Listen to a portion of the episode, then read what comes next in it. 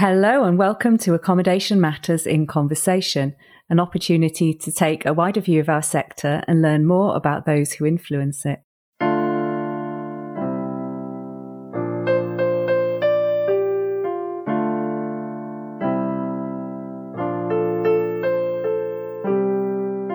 I'm Jenny Shaw, Higher Education External Engagement Director for Unite Students.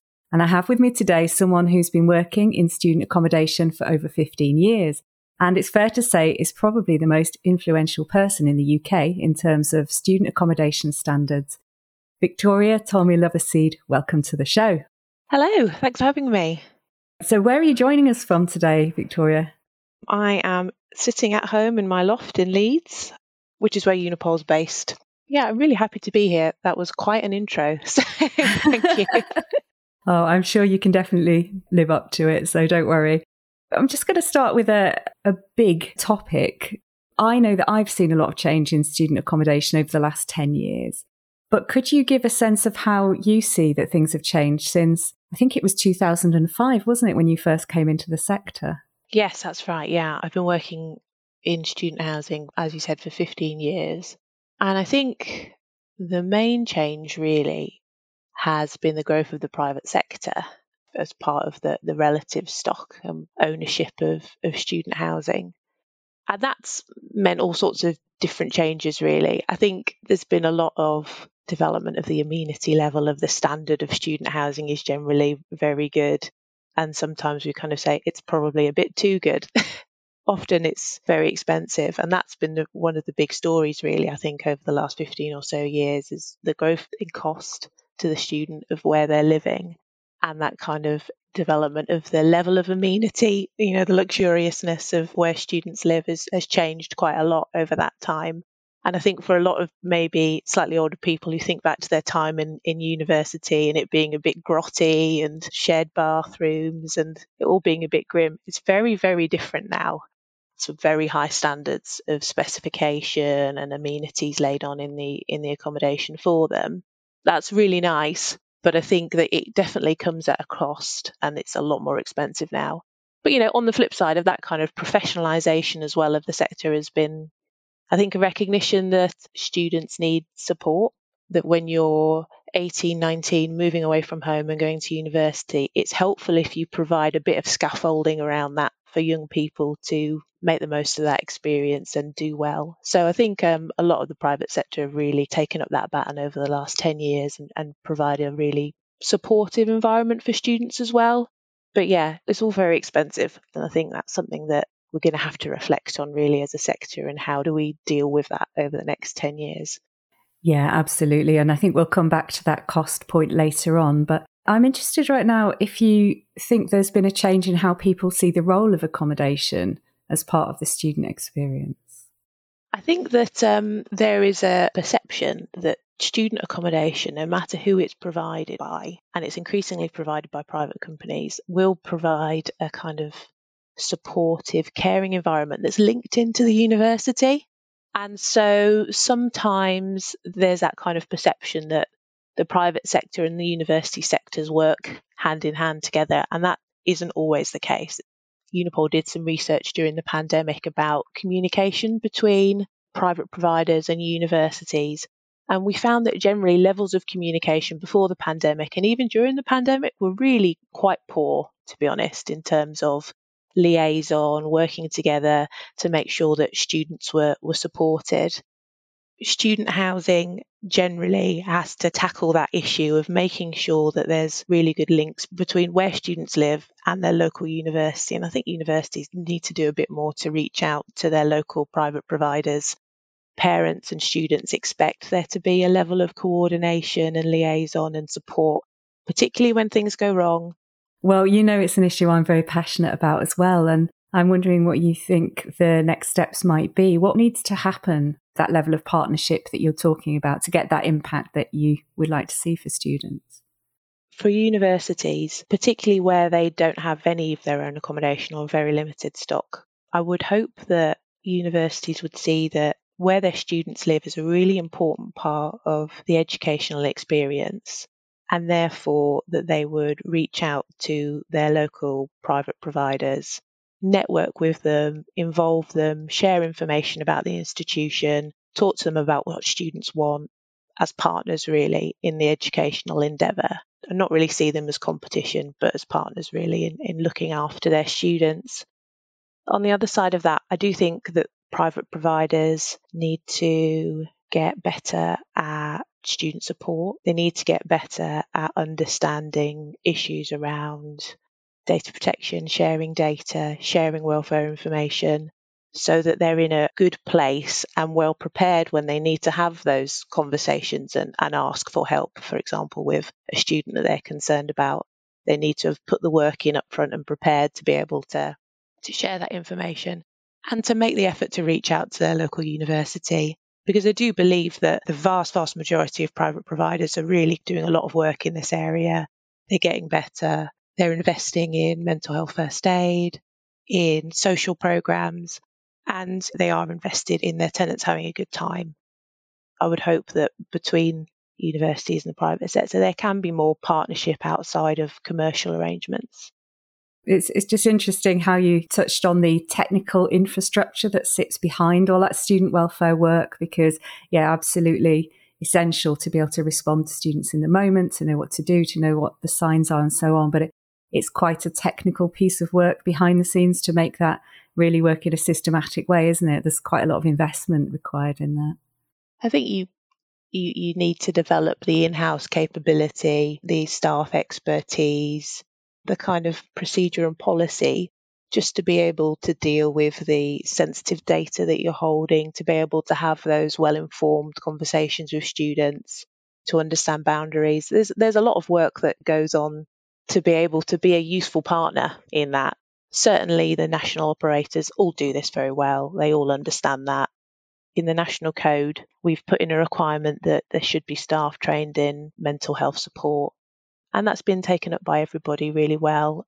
So, you know, I think I'm optimistic about the ability of the private sector to be able to do that well but I think it, it, does need for the university to reach out and offer that partnership because I think we're getting quite a lot of feedback at the moment through the national codes, through the verification process, that um, some universities are not as receptive to private providers reaching out and asking, for example, just have a contact for welfare issues. You know, who would be the person we speak to if we have concerns? Some universities are not as forthcoming, and that's a shame, and I hope that changes. Yeah, it's a complex system, isn't it? Because we've got so many universities and we've got many private providers now. And each of those private providers will have a large number of university relationships. And similarly, with universities, they may be working with a number of private providers. So the permutations are huge. So uh, there is something there. I know you've been looking at around standards just to help everyone be on the same page. We have been starting on the national codes, we're starting to think about whether there's the potential to help with standardizing some of the processes and documentation in this area.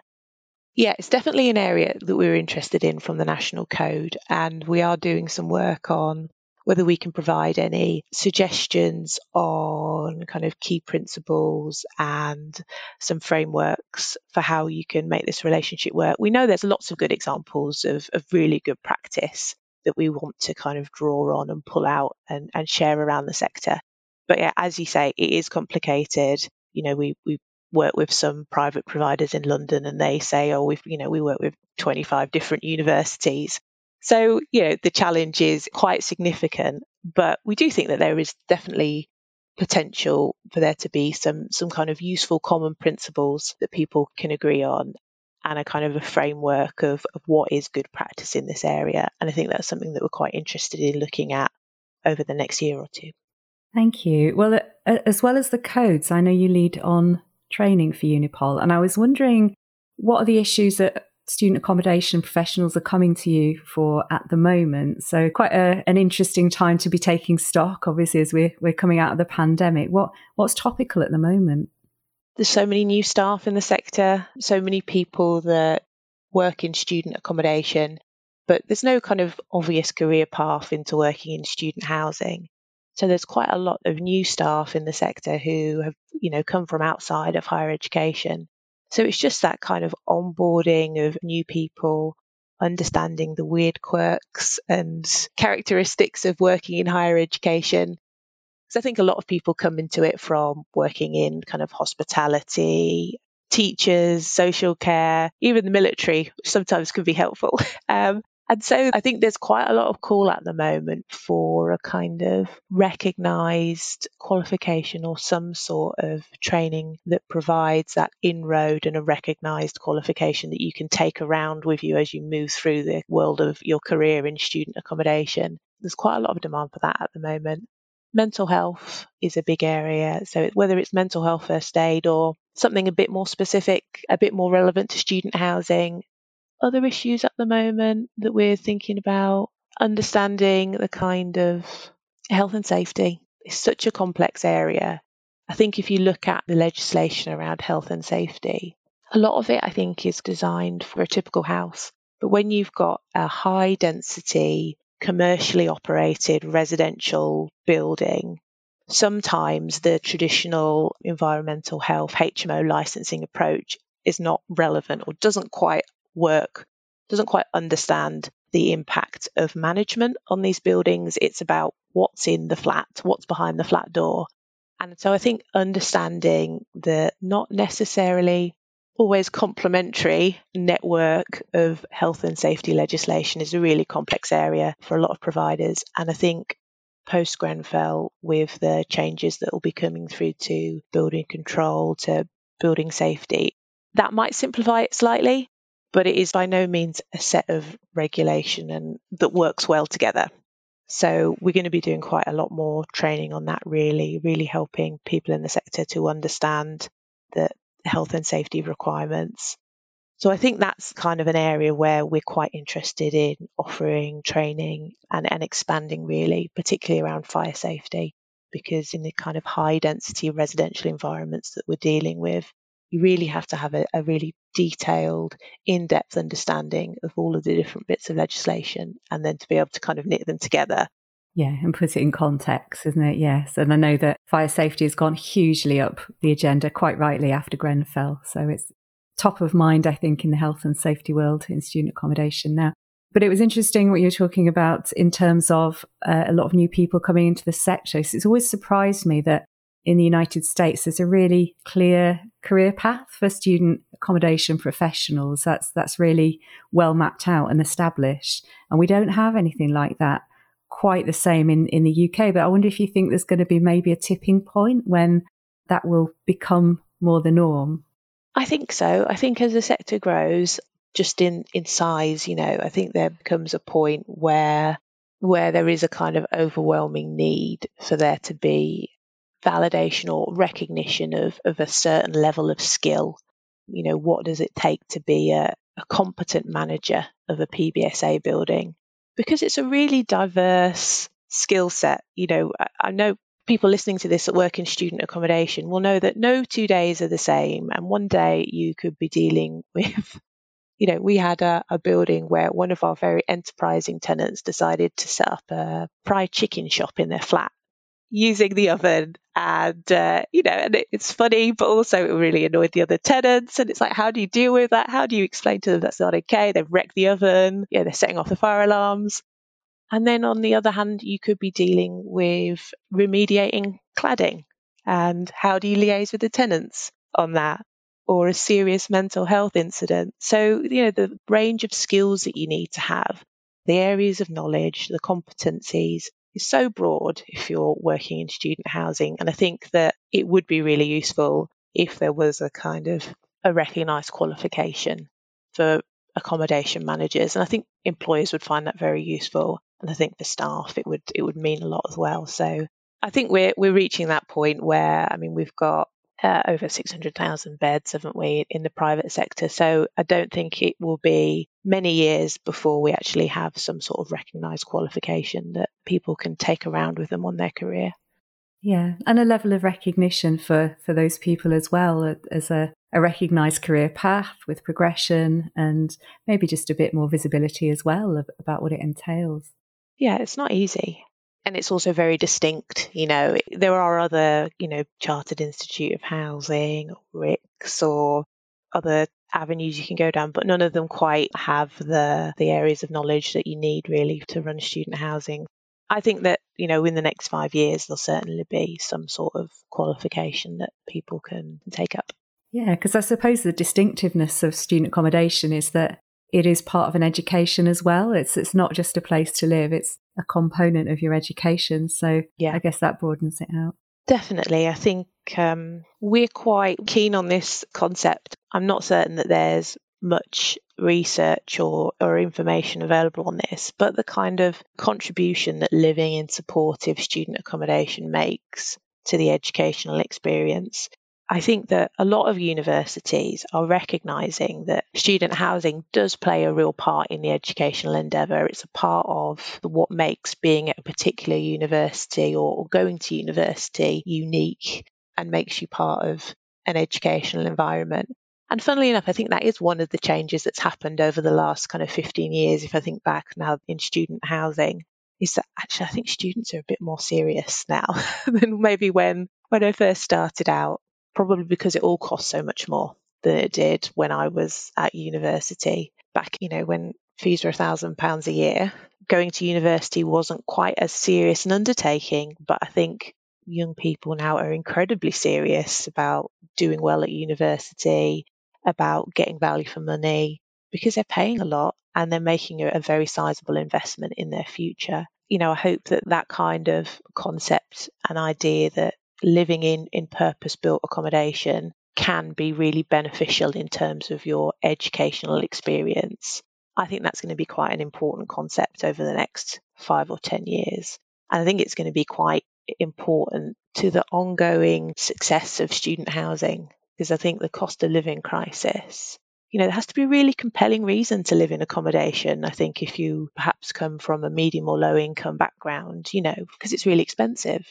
So, what difference does it make to your university experience? And I think as a sector, we need to probably get a bit better at talking about that and explaining what difference it makes and have some research to back that up. Because I think students would say, yeah, socially for me and just, you know, my kind of growth as a person, yes, it makes a difference. But does it make a real difference to your outcomes at university and to success at university? I think is something that we might need to look at because I think people will question that more as a cost of living squeeze means that, you know, should I go to the local uni or can I afford to travel to somewhere that I would really like to go? I think will become a, a much more live question to parents and, and students. I think that's really exciting. And I, I expect we would find uh, in the United States some maybe models to, to look at. I know they're quite fond of their big quantitative surveys around this sort of thing in the United States. So it'd be good to see, you know, maybe we are at that point of maturity within the sector to run something like that in the UK. It'd be very interesting to see. You're right, it would be really interesting to look at that and to try and quantify what difference it makes.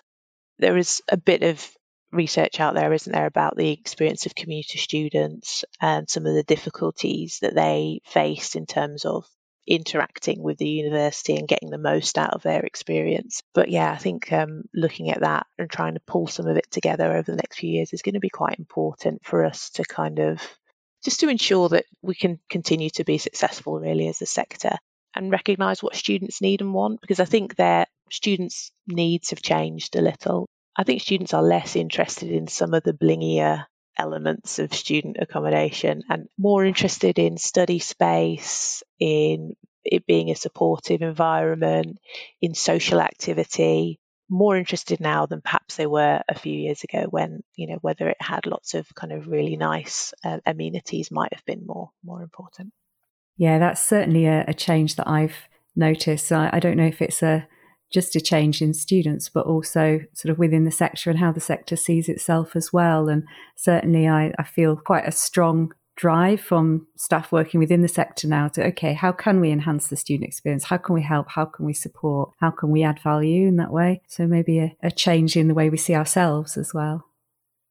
Yeah, I think so. There's been a lot of work, hasn't there, and a lot of looking over at America and the Res Life model and seeing what we can take from that and use in a UK context. And I know there are lots of colleagues who are doing amazing work in developing a kind of a res life model that, that works in the UK. And I think that's really exciting. It takes specialist work and, and thought and time and money. Um, but I think having that defined social and educational offer that is part of the marketing and the offer to students who are looking at your accommodation is just going to become more and more important because I think students are really going to be weighing up will this add to my time at university? If it will, then yes, I'll pay for it. But if not, you know, I, I might just choose to study somewhere locally. And we're starting to see that a little bit, looking at some of the data through HESA and UCAS. For some universities, there's definitely an increase in locally based study. So while student numbers are going up, and we know that because of the demographic increase over the next kind of decade, there are likely to be more students going to university. Will they be going away to university or going somewhere local is a big question.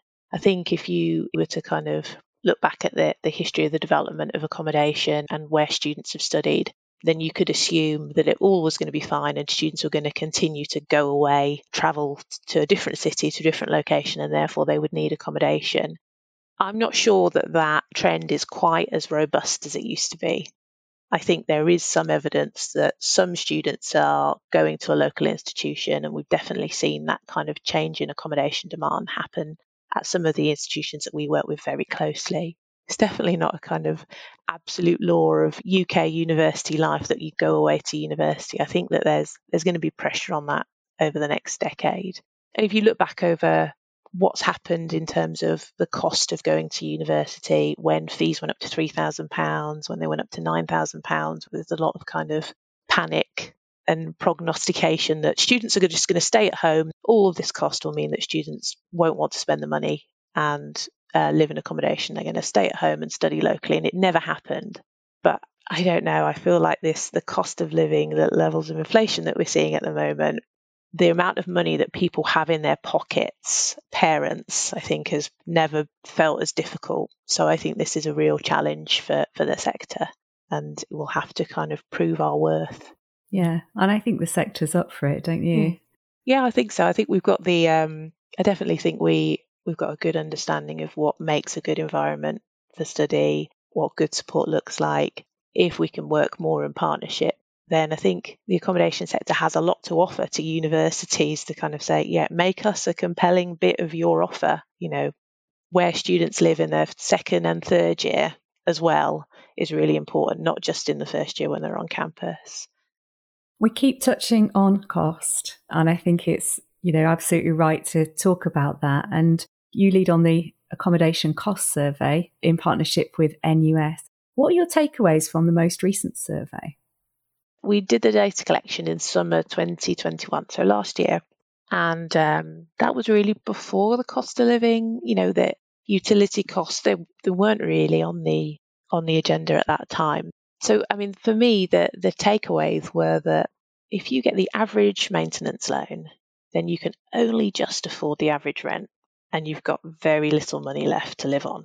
And if you receive the maximum maintenance loan of about nine thousand pounds, once you've paid your rent, you've used 75% of that. So even students who get the most financial support to study from the government still have very little left to live on for the rest of their time.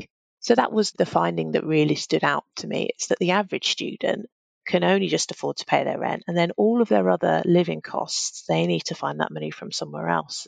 If they're lucky, it's the bank of mum and dad. If that's not possible, then it's work. And so I don't think students have ever been as pushed financially as this. If we look back 10 years ago, if you got the maximum student loan after you'd paid your rent, you had about 50% of that left to live on. Now you've got 25% of it left to live on. And we did all this field work before utility costs started to rise. So we work in a, a sector where all inclusive rents are the norm. For a lot of providers, that package, you know, the the all inclusivity is is really important, and I and I understand that. But have we created an unsustainable business model? because I think it's going to be very difficult for a lot of providers to honour those promises, to continue to do that and offer accommodation that's affordable. So the viability of the kind of all inclusive package, I think, is is definitely going to be stretched and pushed over the next few years. And I think we're going to have to, as a sector, look very carefully at that and come up with a settlement that's fair to students and fair to providers because it's not possible to have an unlimited energy risk within your business plan. It's just it's not feasible. So we're going to have to look at that. And I think that links in with lots of concerns about sustainability. You know, is all inclusive energy a sustainable position anyway? When the consumer has no link to the cost of it, it's very hard to incentivize people to use energy responsibly when they don't have to pay for it.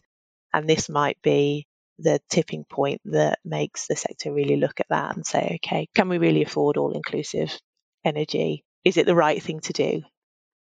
I wanted to ask you about the practicalities of unbundling. So I've heard a lot of talk about this as well recently, but actually the practicalities of unbundling when you've got a very large building with flats and rooms in, there's an investment required in order to be able to do that effectively. And it's practically very tricky to do, isn't it? Yeah, I mean, I think um, if you think about the business model that a lot of the sector has developed on, which was relatively stable, low energy costs, meant that you could just bundle it all into the rent. And a lot of these buildings have been constructed without meters on individual flats. So it's very difficult to charge for the actual energy used because you don't know what it is.